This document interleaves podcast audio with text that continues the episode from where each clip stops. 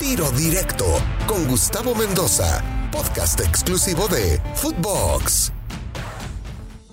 Amigos de Tiro Directo a través de Footbox, qué placer saludarlos, como es costumbre de lunes a viernes en un nuevo capítulo de Tiro Directo. Soy Gustavo Mendoza y hoy me acompaña Rafael El Chiquis García, eh, entrenador hoy día de los Dorados de Culiacán, que por cierto lo está haciendo muy bien ahí con el equipo de Culiacán, pero bueno, usted lo recordará seguramente también como jugador, como, como seleccionado nacional, en fin, como con una trayectoria muy importante en el fútbol. Chiquis, gracias por estar con nosotros, por aceptar estar aquí en Tiro Directo. ¿Cómo estás? ¿Qué tal, Gustavo? Un gran gusto saludarte a ti y toda la gente que, que te escucha. Chiquis, pues gracias por aceptar estar con nosotros. A ver, es inevitable hablar de varios temas contigo.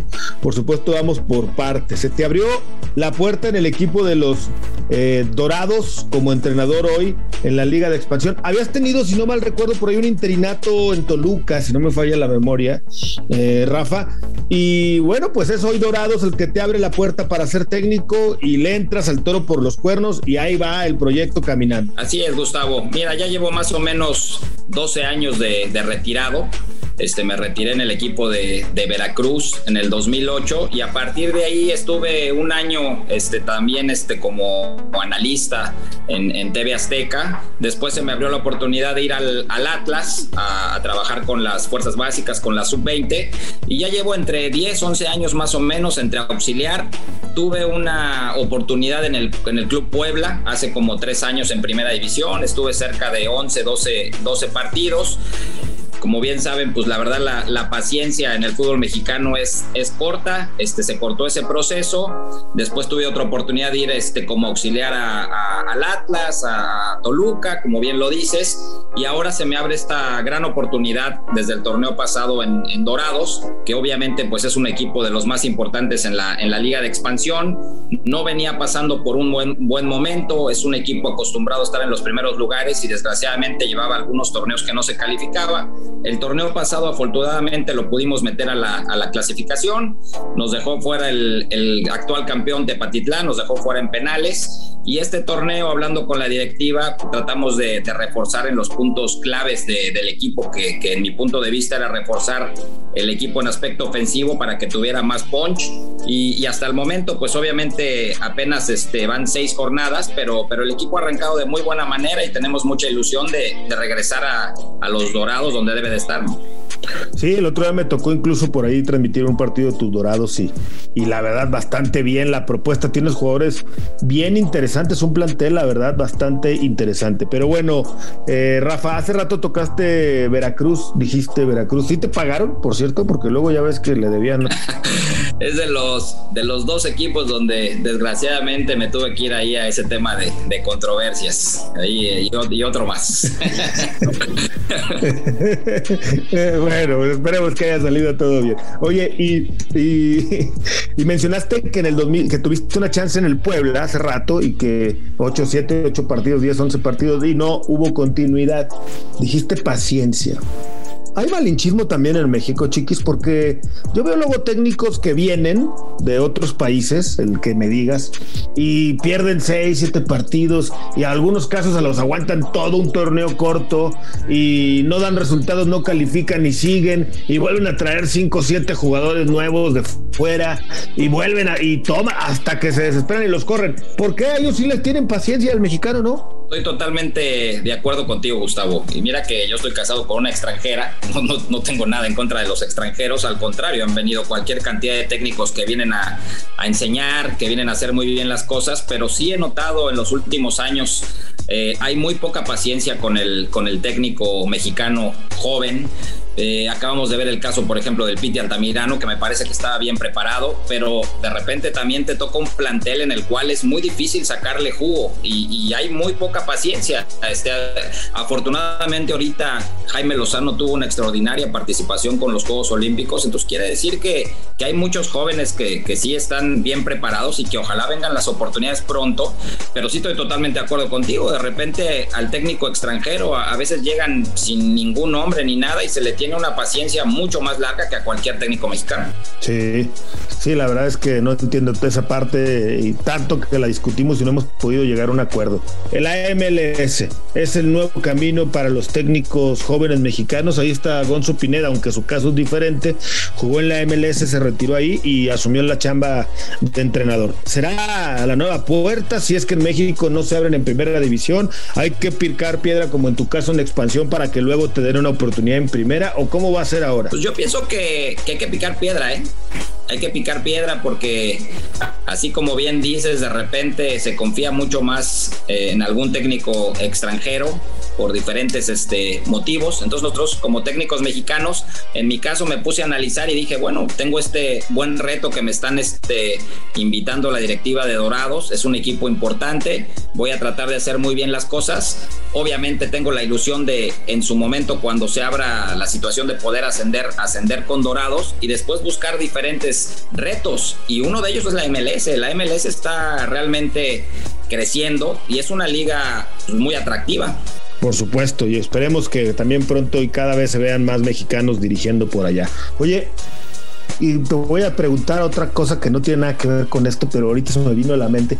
¿Qué es ser yerno de la Volpe? ¿Qué representa ser yerno de la Volpe? Oh, mira, la verdad que este, pues ha sido un tema que me ha acompañado pues los muchos años realmente desde esta situación que pasó en el, en el Mundial, que bueno, pues hablando un poquito del tema eh, yo ya había ido a un mundial infantil, un mundial juvenil, Juegos Olímpicos, me había tocado ir al mundial con, con Javier Aguirre en el 2002 y de repente viene esta polémica muy grande eh, en el 2006 este, en la situación de que pues, eh, al final de cuentas se toma una determinación, Ricardo, junto con su cuerpo técnico, de incluirme en esa lista y ha sido una, una cuestión que he tenido que, aprender a, a, vivir con ella porque tuve una, una muy buena trayectoria como, como futbolista y a partir de ahí pues he tenido que redoblar esfuerzos para tratar de, de sacar buenos resultados en todas las cosas que, que haga, pero eso ha sido un, un, reto muy bueno este,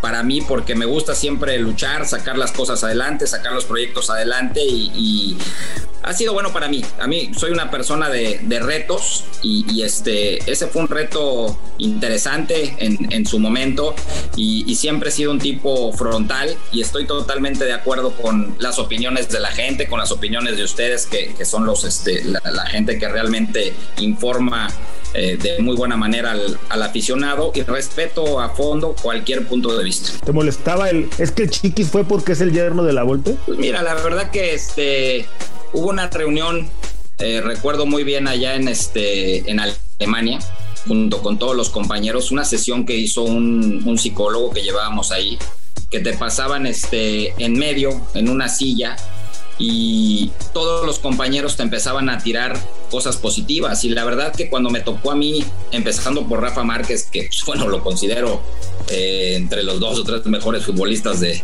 de, México de toda la historia, me empezó a decir unas cosas muy, muy importantes, muy motivantes y este, realmente me ayudó mucho para mi carrera, me ayudó mucho para mi carrera, eh, me sentí en ese momento importante para el grupo a final de cuentas, desgraciadamente, yo hubiera querido tener participación para demostrar por qué pude haber tenido la oportunidad de estar ahí.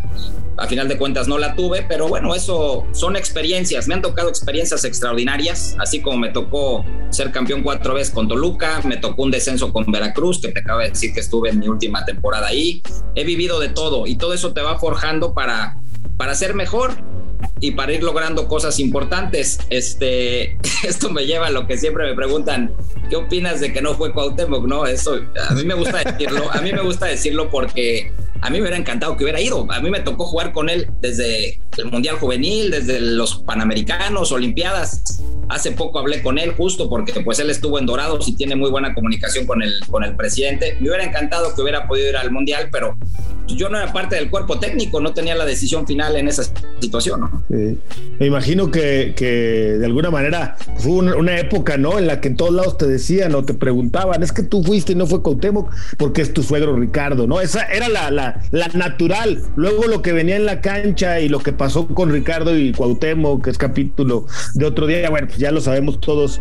Pero bueno, al final de cuentas el menos culpable eras tú, tú te ganaste un lugar, pero esa polémica pues siempre te acompañó y yo creo que siempre te acompañará, ¿no? Yo creo que cada vez menos gente se acuerda, chiquis, pero ahí está, ¿no? Ahí queda. bueno.